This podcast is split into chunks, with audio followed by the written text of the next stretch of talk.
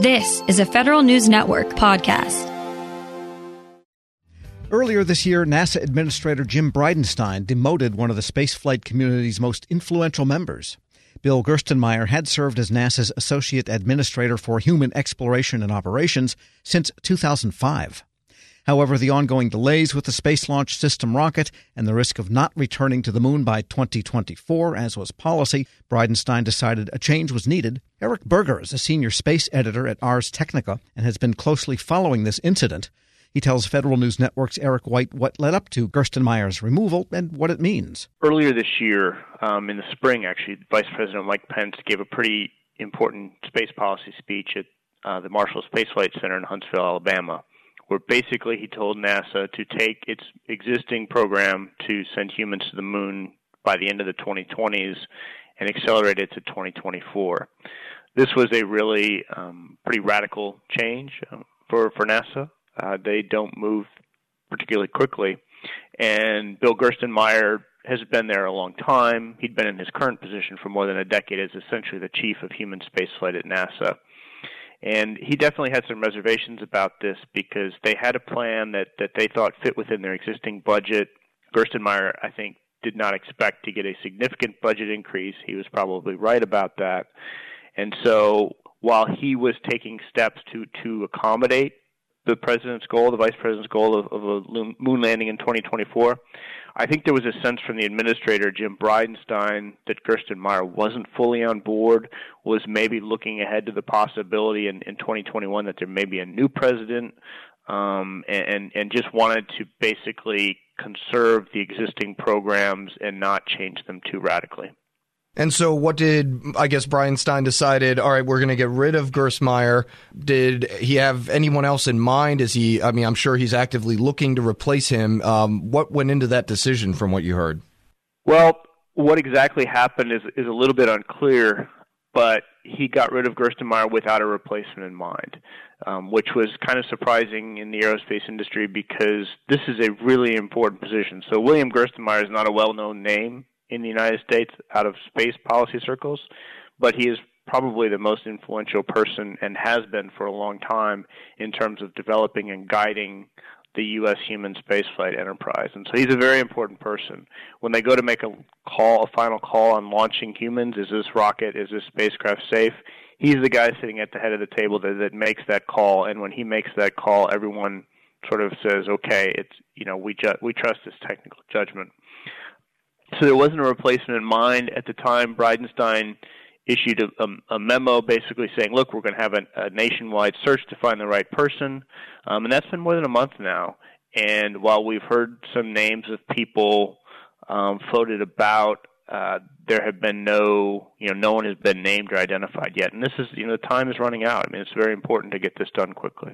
What do you even look for in replacing this person? I mean, you need somebody who, first off, understands the vast expanse of space travel, but also being able to work within the government confines. And now, with commercial space growing more and more important to the aerospace uh, sector, uh, you got to be able to understand that portion of it as well. So it's going to be kind of tough, it seems, to find a replacement. Yeah, to do the for for one person to fill the job, you have to have a lot of skills. You have first of all, you have to understand the political landscape because you are dealing with members of Congress. Um, you're dealing with the White House, um, who who are coming to you with with questions and concerns. And you also have to be a very competent engineer. You have to actually understand the spaceflight systems you're talking about at a at a technical level. Um, it's not a political position like the NASA administrator. It is most definitely a, a technical position. Um, you have to have a lot of, you know, you have to have a lot of understanding about the industry, as you mentioned. There's not only the traditional players, the Boeing's, the Lockheed's, the Northrop Grumman's, but there's a host of new space companies that are coming along and offering some pretty exciting capabilities um, to to NASA. Not just SpaceX, but Blue Origin, um, and some other companies as well with some very interesting ideas. And so you have to have an understanding of that. And then finally, I think you really have to command the confidence of the, the, the civil service workforce.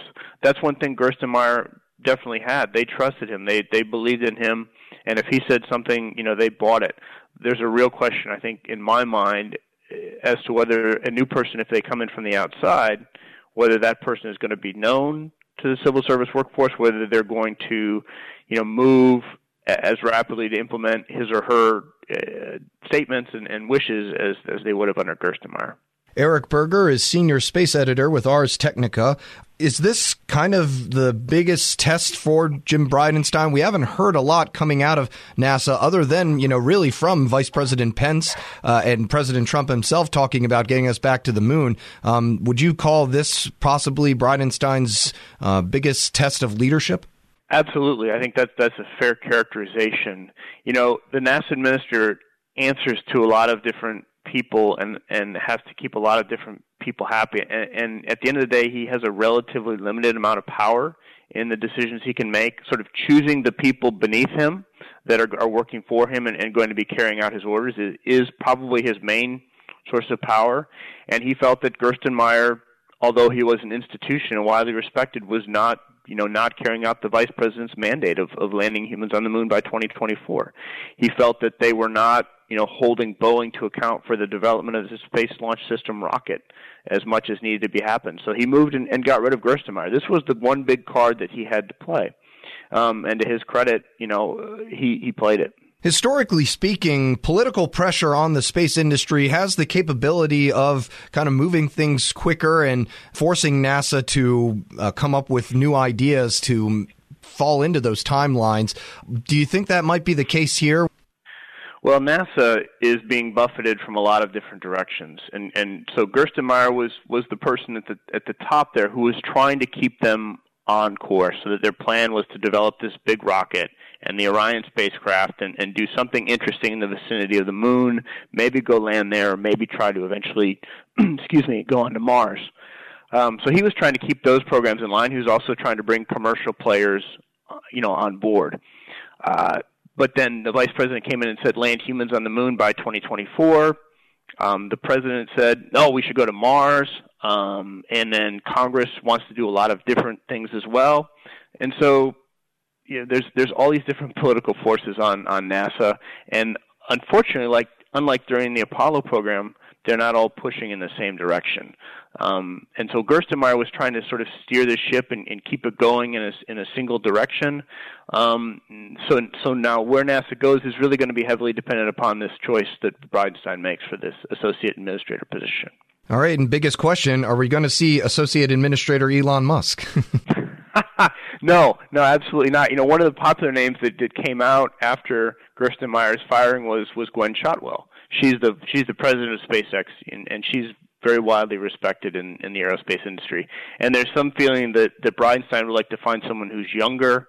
Uh, Gerstenmaier was in his 60s, um, more diverse, so that's a woman or a minority, and, and came in from outside of outside of NASA. And she fit a lot of those qualifications, but I but she's pretty happy at SpaceX.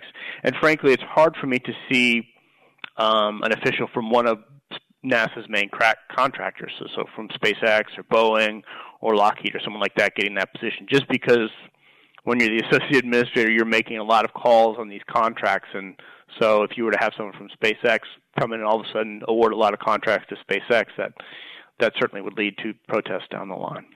Do you see somebody from within NASA being promoted for this position, or you know, is there is there the possibility of somebody coming from the aerospace industry itself? I think that was Bridenstine's preference is to find someone from the outside um, outside of NASA. The problem is there are a lot of really important decisions that have to be made in the next three to six months relating to the human exploration program. So if they really are serious about putting humans on the moon by 2024, and I think there's a lot of skepticism about whether that's possible, but if they are serious about that, some very key decisions need to be made. And Bridenstine said he's going to leave those decisions to the next associate administrator. So someone needs to be in place soon.